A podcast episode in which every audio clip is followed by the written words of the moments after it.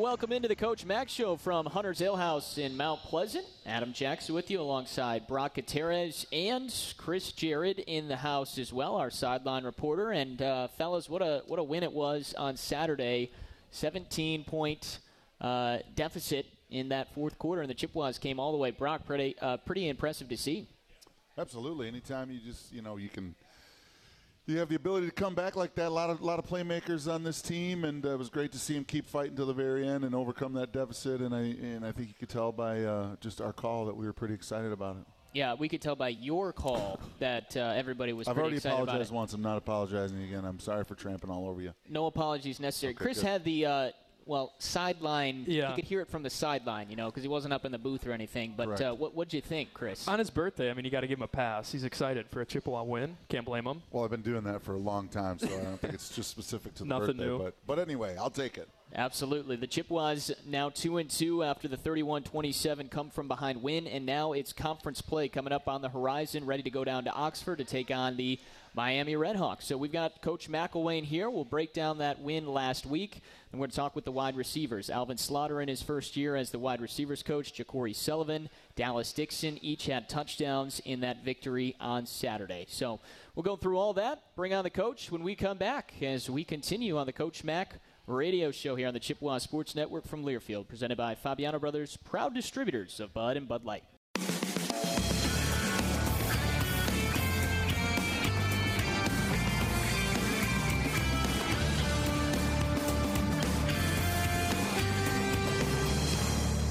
Clapping the hands, Richardson has it, looks left side, throws out of the backfield, caught by Nichols at the 5, walks in the far corner of the end zone, touchdown, Central Michigan, 15 yards from Richardson to Nichols, and it's 27-16, 10:57 to play.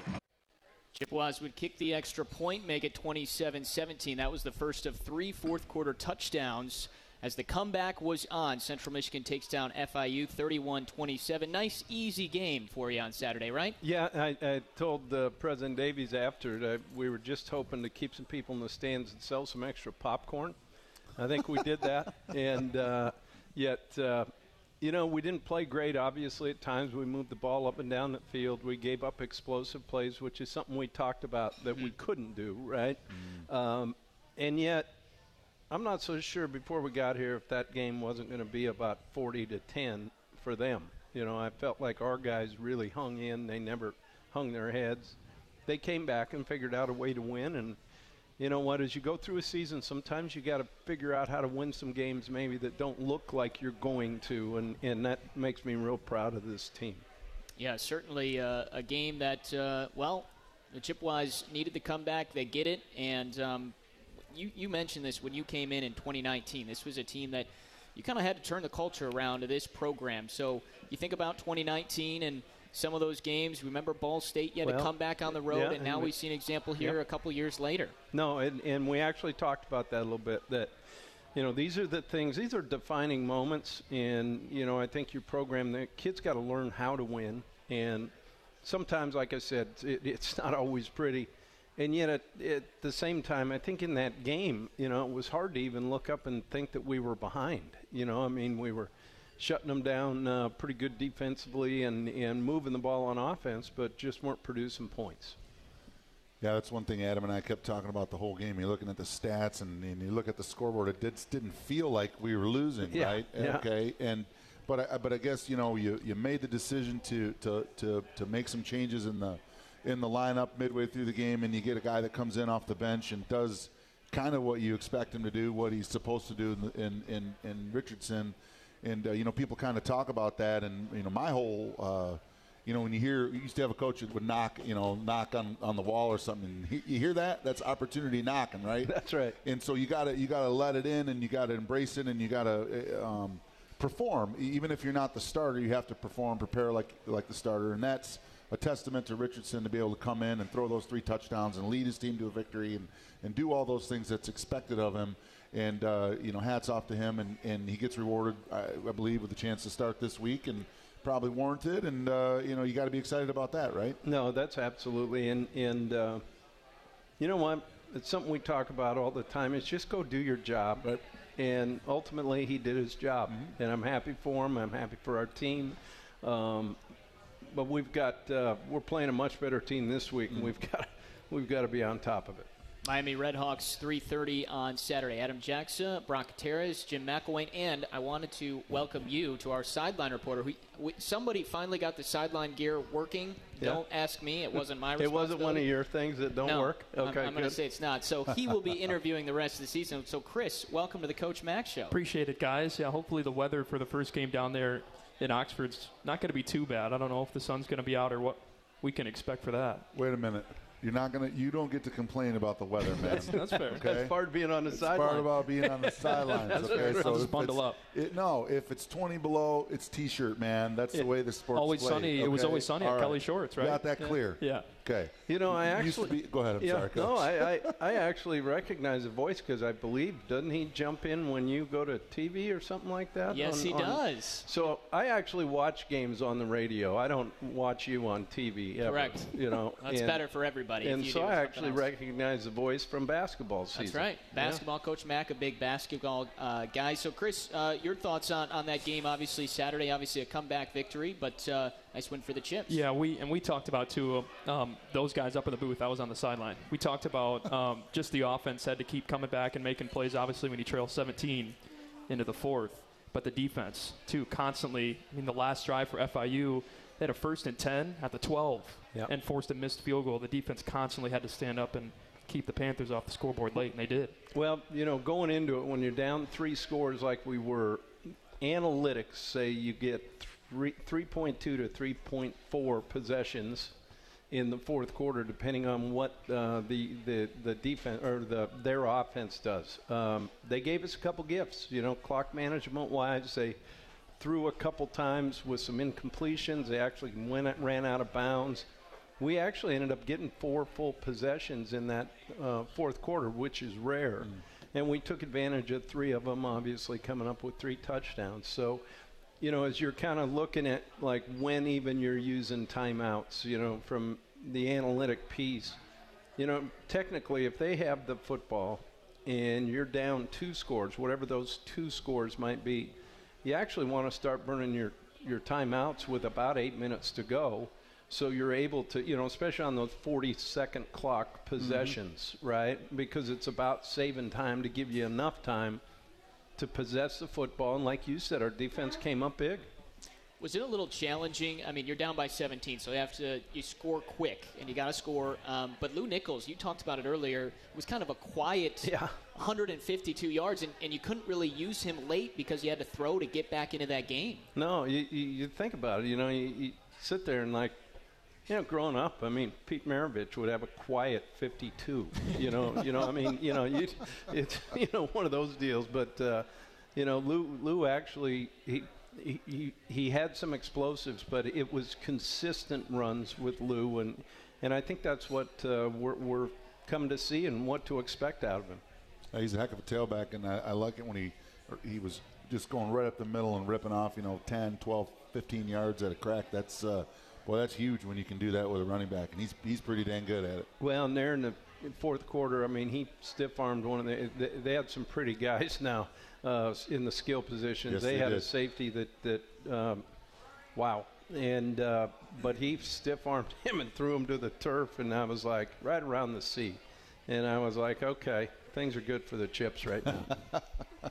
We mentioned, Chris mentioned the defense stepping up, and specifically we hadn't seen a ton of sacks. We'd seen pressure in the backfield, but it was great to see your guys, the front four, get home and see Troy Hairston start to be Troy Hairston again on Saturday. Well, it's a good thing, but also they're late. You notice we didn't get much pressure because they went ahead and took their running back to one side and their tight end to the other side, and they chipped the heck out of those defensive ends, which allowed more time, but it also, what that allowed us to do was gain a little depth in the passing lanes by the backers because those underneath routes weren't there. But I think that's something we're going to start to see, and yet to me that's and Brock, you can speak to this, it's really the ultimate respect to your defensive ends when you offensively have to say, you know what, I can't get this guy out in the route, he's got to chip this guy. Yeah, because that just that's one less guy they can throw the ball to, right? But you know, as an offensive line, if most anyone worth their salt isn't going to ask for help. No, they're not going to say, hey, man, I really need you to help me chip this. You know, in the NFL, it's a little different because there's guys that you know you need help no matter who you are, right? Yeah. But it's a great job. Well, it was a good job by their coaching staff to recognize it because it gave them a little more time. But ultimately, they had to do that because we were getting to pressure with just four people. Yeah, and it was good to see because, as you mentioned a year ago, that was one of our problems. Yes. Well, it was a nice comeback victory. You take wins any way you can get them, and the Chippewas victorious 31-27. On to the next one, though, and MAC play coming up. So we'll talk about the Miami Redhawks when we come back on the Chippewa Sports Network. Hey, did you mention that Fabiano Brothers? You took the words and Bud Light right out of my mouth. Have you mentioned that yet? Not yet. And we actually had people on the Fabiano Brothers patio this week, and I was excited to see that. And you know what? Cheers to the Fabiano Brothers. Absolutely. Yeah. Cheers indeed. So, presented by Fabiano Brothers, proud distributors of Bud and Bud Light.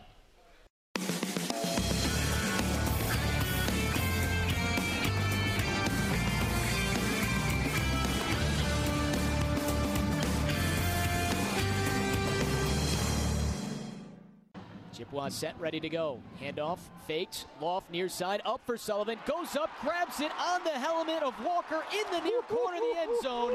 Touchdown, Central Michigan.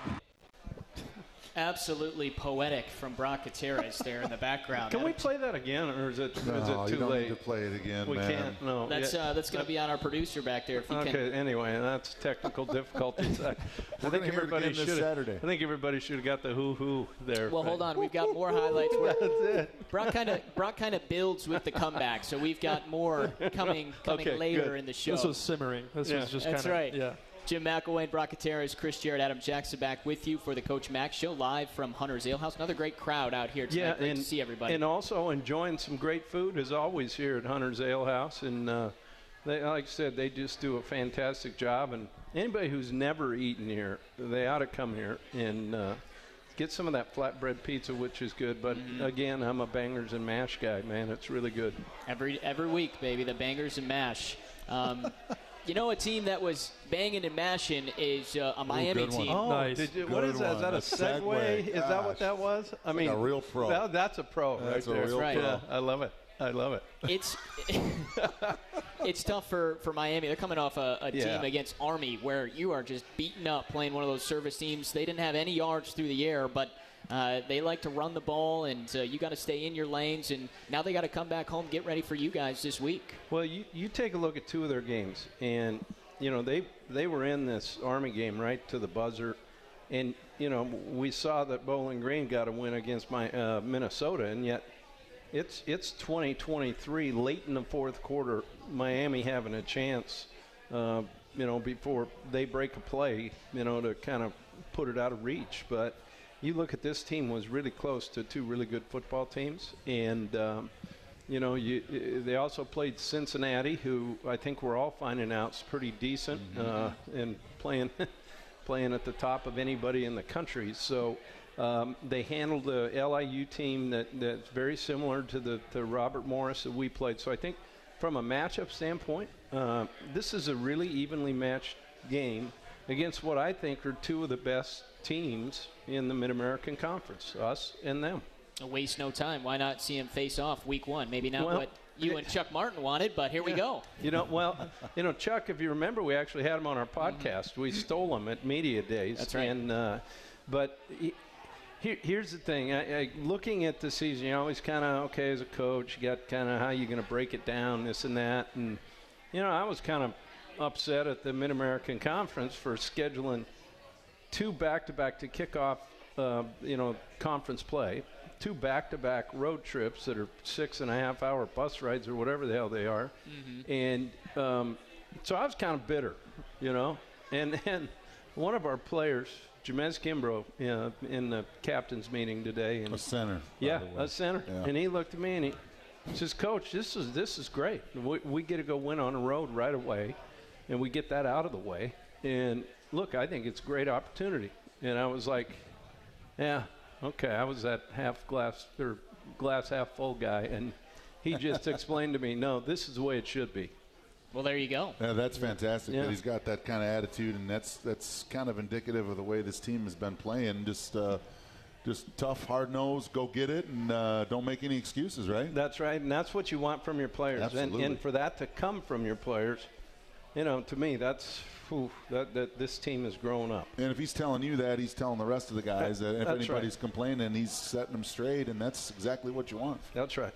Obviously, the big question this week is the last time these two teams played, it was obviously MAC championship game in 2019. Was a great game, back and forth. The Redhawks came out on top, but this is the first game since. It's a little different for both sides. They've got a lot of players back that were on that team. You guys have a pretty new roster comparable to that 2019 game. You know, early in the week, I said, okay, raise your hand if you were, you know, in Detroit the last time we played them, and, you know, guys raised their hand. I said, okay, how many of you guys actually just went there and ate steaks? And how many of you guys actually played? All right. Steak eaters. And all of a sudden, there weren't many hands up there. I said, well, there goes that revenge thing. You know, this has nothing to do with it. This is a brand-new football team. We've got to go earn our stripes, all right? And, you know, I don't know when the last time even our program played down there. I'm excited to go see the place. I've heard good things about the stadium, and you know, it should be good. Should be a good crowd. And going on the road and playing, to me, is a blast. When everybody's booing you and throwing stuff at you, and that's what I always hope for as a player, because if they aren't doing that, they don't think you're worth a hill of beans.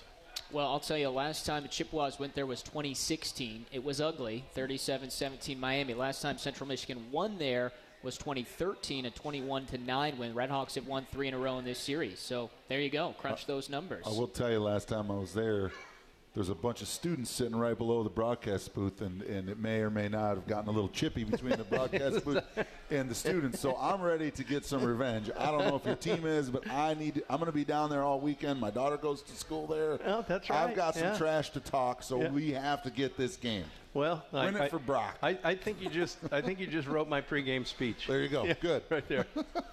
There's no question about it. Big game coming up week 1. Last question here before we'll bring on the wide receivers coach, Alvin Slaughter. You addressed this again in the middle of the week. You've addressed it earlier this season.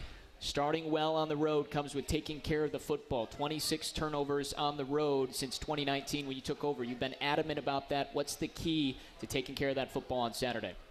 Well, you know, I think part of it is guys can't be wowed by an environment. They've got to go in and understand, just ultimately just do what you're taught, do your job, do it at a high level, but don't try to do too much. I think sometimes they try to do too much on the road rather than, you know what, just go in, do the things you're taught. We talked about it as a staff. We obviously, I talked to the team about it. You know, we're 11 at home, 26 on the road, and that probably is a reason we struggled so much on the road that first year. Well, we're hoping for the Chippewas to come out on top on Saturday. 3:30 kick down at Yager Stadium. Will be on the air at 2:30.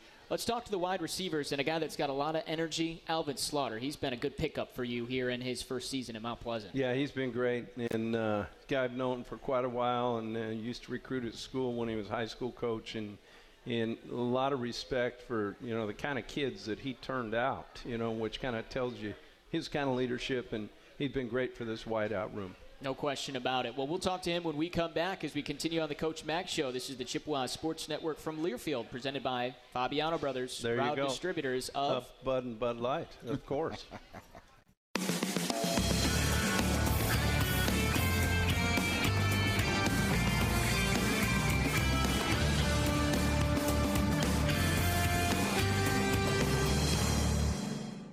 Richardson with the football, looks, throws, caught by Dixon at the 15 to the 10, makes a man miss at the 5, he's in the end zone, touchdown Central Michigan! A third touchdown pass for Daniel Richardson, and the second to Dallas Dixon. 1:18 to go, and CMU leads 30-27 in Mount Pleasant. Well, what a perfect segue talking about the wide receivers, and as you see, Brock Eteris building and building. That was fantastic. I love that energy, and you know, really when you hear it, I think we might have scored too fast. Yeah. 1:18 left. We got the ball with 2 minutes. Yeah. Yeah. Well, it was a great touchdown, great comeback win for Central Michigan, and those wide receivers have been producing through the first four games. So we bring in the first-year wide receivers coach, Alvin Slaughter. Alvin, tell me how the heck you're doing, man. I'm excited. Thanks for having me, Coach. Yeah, so what kind of reaction did you have on that last this ought to be pretty good. I mean, I can only imagine the reaction you had on that last touchdown. Well, when he caught it, I was like, okay, now I know we can possess the ball downfield. And then when I realized the corner had slipped on the play, I was like, oh, he might score. So I grabbed Coach Barbie and I said, he might score. He might score. And then it was just run. Everybody run to the 20 and just, you know, wait for him to come off the field. But, you know, it's one of those things where we practice finishing. Yeah. I mean, if you watch us practice, we practice finishing. We would take the ball and catch a 5-yard hitch and go, you know, the distance, 80 yards. So I like to say that's muscle memory, you know. And we practice 2-minute all the time. We did it today, and with the ones and the twos. And I tell you what, there's just as long as there's time on the clock, we believe. Yes. And that's the bottom line. If you got time on the clock, we believe. And, you know, having to dig yourself out of a hole that was pretty deep in the fourth quarter, just the perseverance, you know, relentless. It was some sloppy play, but at the end of the day, those guys showed some heart, some character, and they wanted it. You should have saw it in their eyes on the sideline. They wanted it. They believed. They believed that they were the better team, and they knew at the end of the day that all we have to do is just take care of the ball and we'll put it in the end zone. You know, you mentioned something there. I think that you know, a lot of people, you know, sometimes that sideline can tell you a lot, right? You can tell where your team is mentally, where they're into it, whether they're just kind of in la-la land or not. And, you know, how was that? How did it feel on the sideline as we kind of obviously stumbled around a little bit and then, you know, figured out a way to get it done? Yeah, it was just, you know, beating yourselves. It was sloppy play. You said it, Coach, at the half. It was just sloppy play. It was more self-inflicted things that we were doing to ourselves. It wasn't that they were doing anything that we haven't prepared for, that we haven't seen. It was just things that we were doing. At one point, they had -6 total yards. I mean, it was, you know, and we were just up and down the field. So the guys coming around each other, offensive guys going on the defensive side of the ball, defensive guys coming down saying, we got your back. We're your brother. We got your back. We're built for this. This is a good challenge at home for us. And then just having the push and the thrive and guys just picking each other up. That was part of the biggest thing, man. Guys coming over saying, we got you. We're going to get that ball back for you. Don't worry about it. We got you. And then the offense going down and saying, hey, we're going to score on this drive for you guys. Let's go. So that communication, man, you felt it. But, you know, early in the game, it wasn't probably much of that. Guys were just kind of looking around, you know, checking out the atmosphere. But once we start zoning in and realizing, like, hey, we got one quarter left to do this. We better, you know, start homing in on the details of this ball game. Sure. You know, you obviously first year here, and you brought your family. Yep. And tell me a little bit about your family.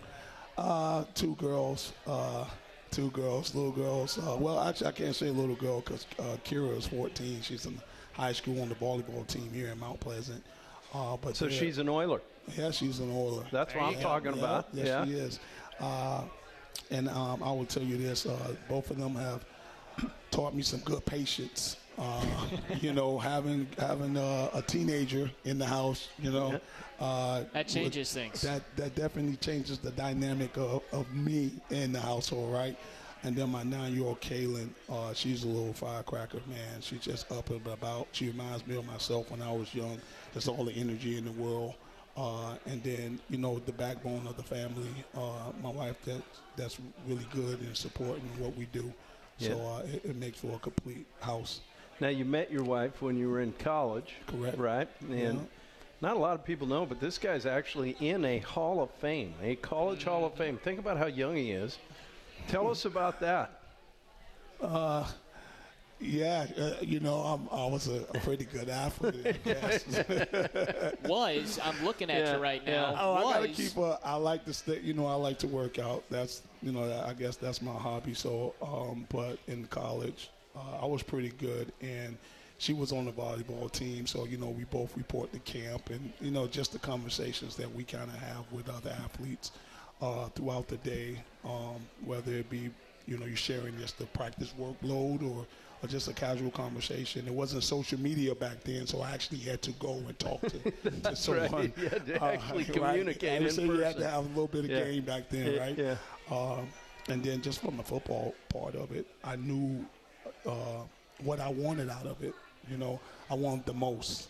And I said I wanted to go down as the best to ever do it, and not just say it, but actually put it in my habits and make sure I work at that. And I think that's what really made me become a coach too, because I felt like I had a little more to give when I was done.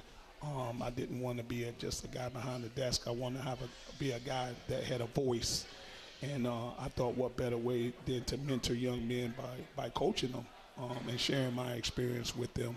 Yeah, obviously you got done with college, had a heck of a career both as a football player and a track guy, and then became the head coach at Monsignor Pace, a great program that was struggling a little bit until you took over, I'll say that, and then started turning out a bunch of Division I football players when you got there. But how was that experience, at that age, being a head coach at a school like that down in Miami? Well, I look back and I say, I think that's where I really matured and grew from the organizational standpoint, being the figurehead of the program, and everything starts with you. That's why I have a great deal of respect for that seat that coach sits in, because I've been there. It doesn't matter what level you do it at, there's some respect that has to be given. And I tell you what, it was in a situation where we were talented, but the talent was spread so thin that they just needed some discipline. They needed to be committed to the preparation.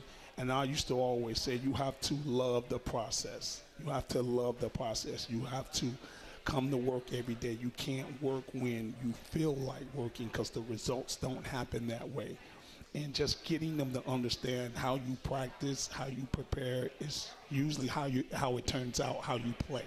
It's not a light switch. You just don't step on the game field and just be, and it happens for you, right? So kind of how Coach is with this program, with the meticulous of the detail and holding guys accountable, and demanded it, and that was the thing. And I kind of go by the reaching them first, then the teaching can start once I reach them, and then once you start teaching them, then you can start to demanding them to do it that way every single time, and that's the culture, and that's when the leadership happens. And then you driving in that direction. And obviously when you start winning, then they start buying in and believing. Now the guys that were on the fence are off the fence, and now you're getting more commitment from more guys, and now you have, 80 guys on a football team. That's all about winning. Well, and I think what you get is by just listening to him. I hear mentor, I hear coach. I'm locked in right now. And I've never seen you this attentive in my entire life. I wish I could say I'd get out there and play for you, but don't want to do that. But you know what? We'll keep him on the soccer field. Okay. But Alvin, I just want to say how happy I am you're here, and really appreciate what you do for us, and.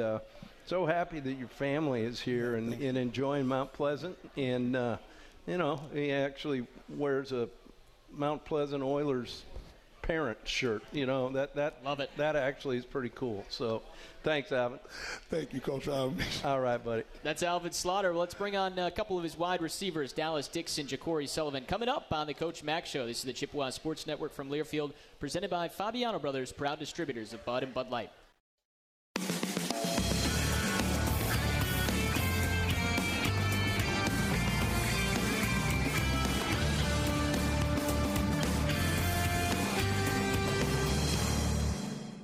Final play of the game. Come on.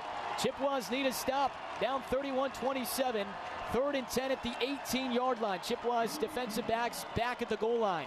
Bortenslager has it under pressure, launches towards the end zone, intercepted by Dante Kent, and the Chippewas win in Mount Pleasant.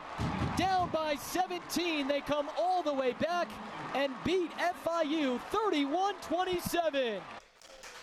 Oh, what a game it was on Saturday. Comeback victory thanks to the man to our left contributing a couple of touchdowns. Dallas Dixon, welcome to the stage. Thank you, thank you. What's up? So I got to ask you, Dallas. Okay, so we make that call. You kind of know when the ball's coming your way based on coverage, but kind of take me through that play when you scored that touchdown. Going in it, we ran one of our favorite plays. Fastballs, we try and get the defense moving around, mess with their formations and all. As we hike the ball, I can see the corner try and bail off a little bit. I sense him fall, so after I catch the ball, I got one man to beat, and that's the safety ahead. Seeing him coming down, he's not controlled, doesn't have his feet under him, one stick, get vertical.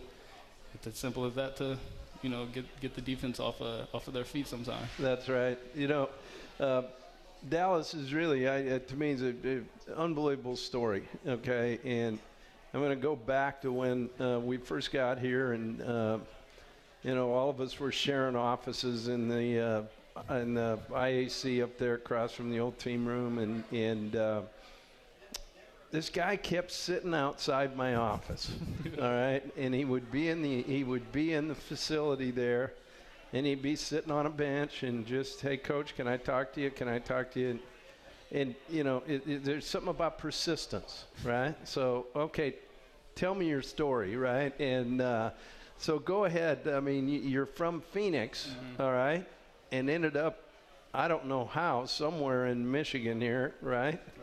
And tell us a little bit of that journey. So coming out of high school, didn't have – too many crazy offers, didn't have too many places to play.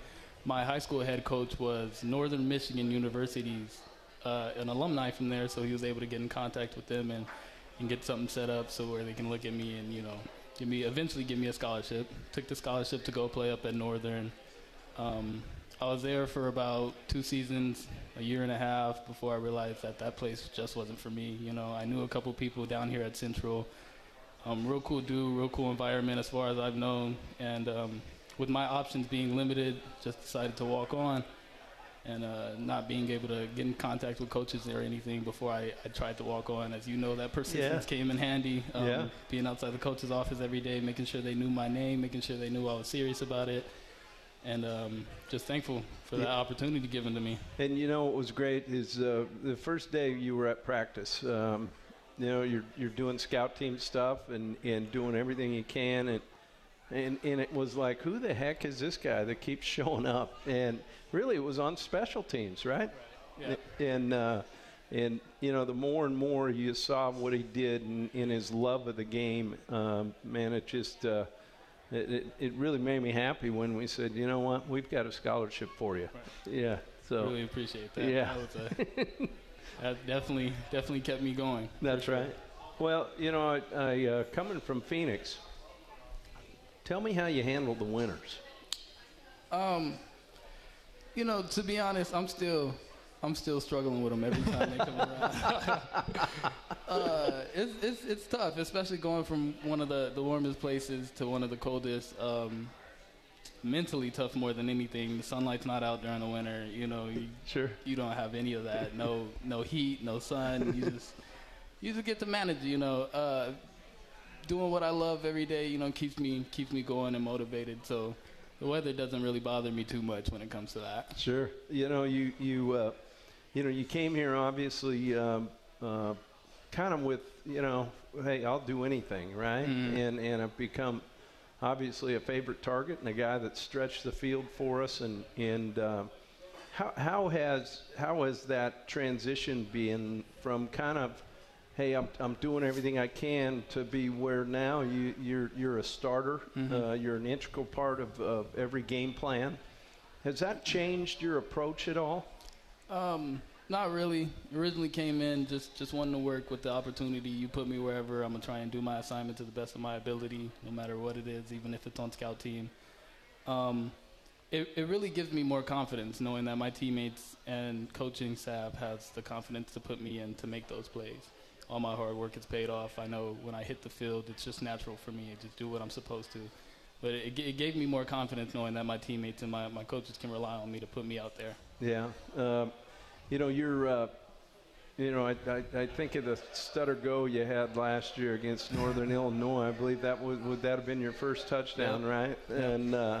And I remember sitting there on the sideline, man. Tell me what that was like, finally getting in the end zone. Oh, man. After walking on, being on scout for a year, 2 years, you know, finally being able to get into that end zone was a feeling like no other again.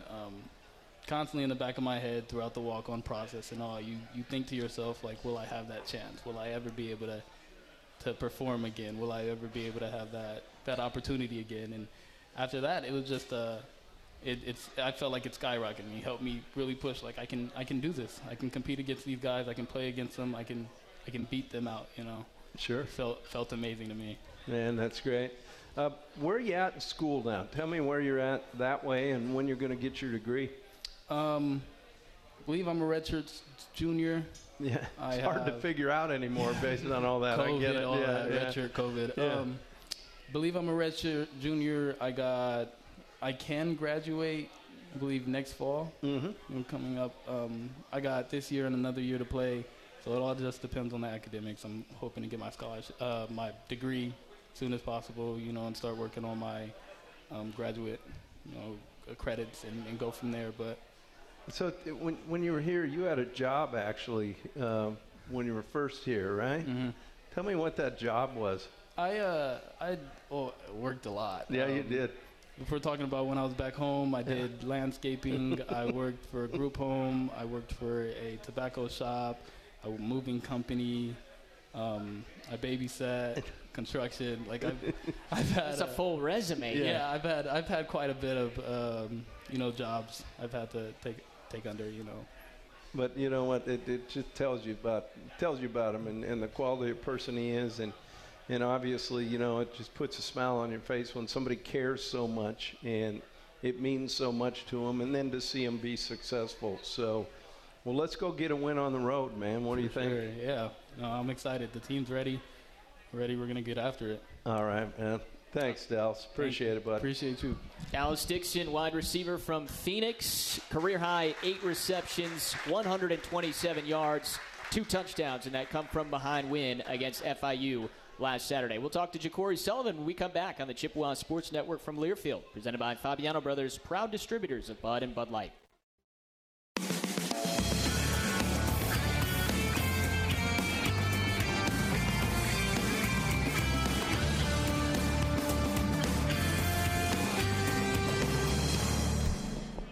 Couple segments to go on the Coach Max Show as we're joining you live from Hunter's Ale House. Adam Jackson, Jim McElwain, and one of the Muskegon boys, Ja'Corey Sullivan. What's going on? What's up, man? How you doing? Isn't it great to have Big Red in the house? Oh, yeah. Yeah, I love it. Pretty good high school program, I hear. Well, let me tell you something. Having, you know, 3 of the Big Reds, actually, since I've been here, you can really tell something about what kind of program guys come from. Mm-hmm. Just how they approach the day and how they approach the game. And, I mean, you had to learn a lot playing at Muskegon. Yeah. So what kind of tell me what it is to be a Big Red. Like, what is that? You grew up, you know, you grow up, you follow them. Tell me what that is. We had a chant called, it was Big Red Pride Burned Deep in My Soul. We tried to bring it here and say Chippewa Pride Burned Deep in My Soul. So, like, that chant alone is just, it's a representation of the whole program. Uh-huh. Like, we was big on discipline and hard work and dedication. So each day, coach just stayed up on us and just made sure we was disciplined in everything we do. Sure. Yeah. I mean, I can say it. I mean, one of my favorite guys on the team, they're all my favorites, but oldest special piece, just because I've seen such growth in you. Tell me what I would have seen as growth in Ja'Corey Sullivan.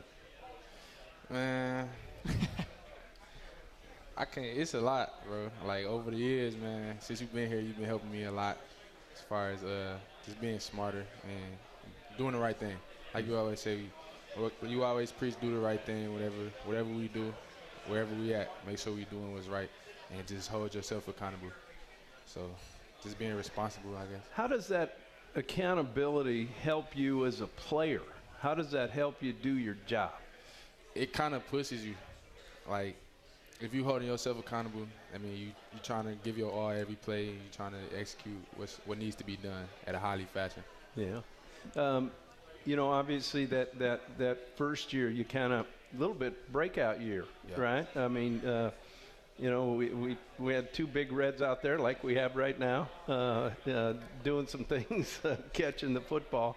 How did that feel, kind of being that, you know, go-to guy?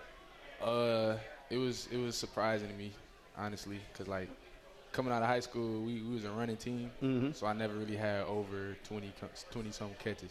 And then, like, once I started getting the ball more and more and started making the plays, I'm like, okay, it's real now. So it's like a movie to me now, and I'm just ready for more, ready for whatever. You know, I think it's interesting because you had mentioned here during the break, unbelievable touchdown catch that he had down there in the right end zone away from, you know, the facility. But I'm still trying to figure out direction. What would that be? That would be the southwest. Southwest corner. Okay, good. You got it. I can't tell where the mountains are, so I don't know. Yeah, well, but there's a lot of them, yeah. Yeah, there we go. But you said a really interesting thing because Adam brought up, you know, the guy was right there. Yeah.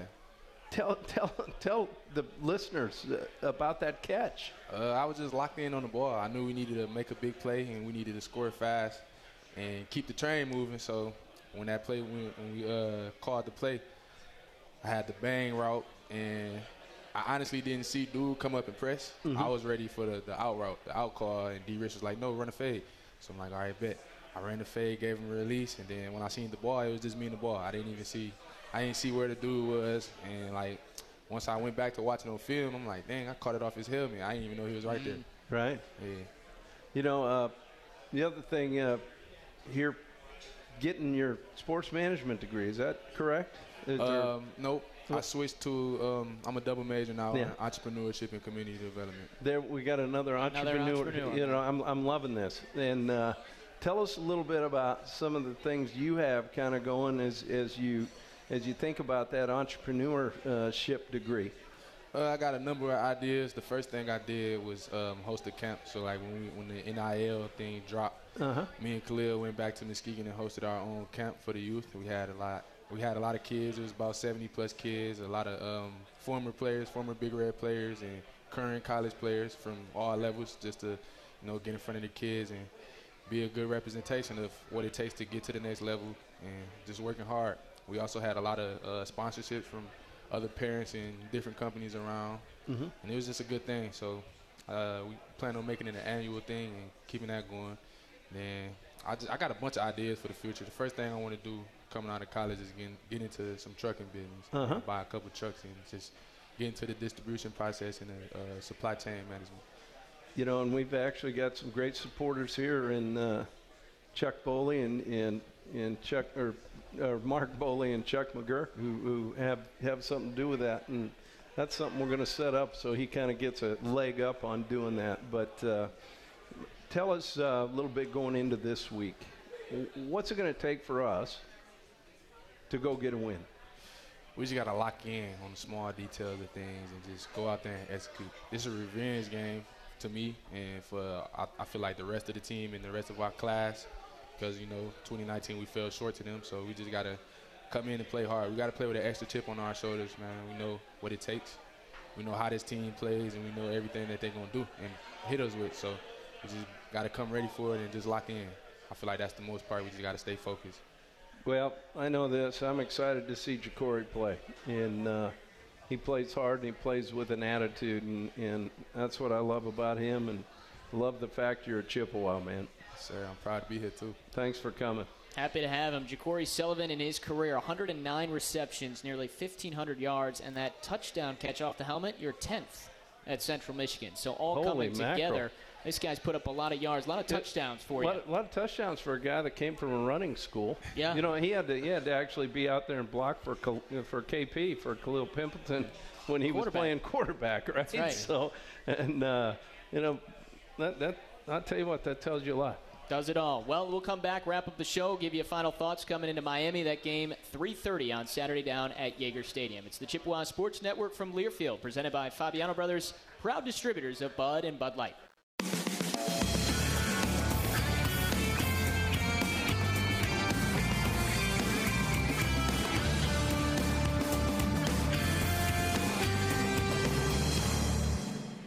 Final thoughts here on the Coach Max Show. Jim McElwain, Brock Eteris, Adam Jackson. Coach, your keys. Well, here, I'm just going to give you my final thoughts, okay? I know we only have like 10 seconds.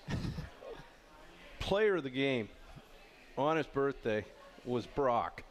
I mean, I'm telling you, the way he called those touchdowns and those plays, player of the game. Thanks, Coach. That's now, that means a lot coming from you, no doubt. What's an encore? We love going on the road with Brock. Let's go do it again. Absolutely. Let's keep it going. All I'd rather just be a little more boring in there, you know, and we were up by 30 at the end, but either way, I'll take it. All right. Good stuff. We'll talk to you 2:30 Eastern time down from Yager Stadium. Kickoff between the Chippewas and the Redhawks at 3:30. Have a great night. Fire up, Chips.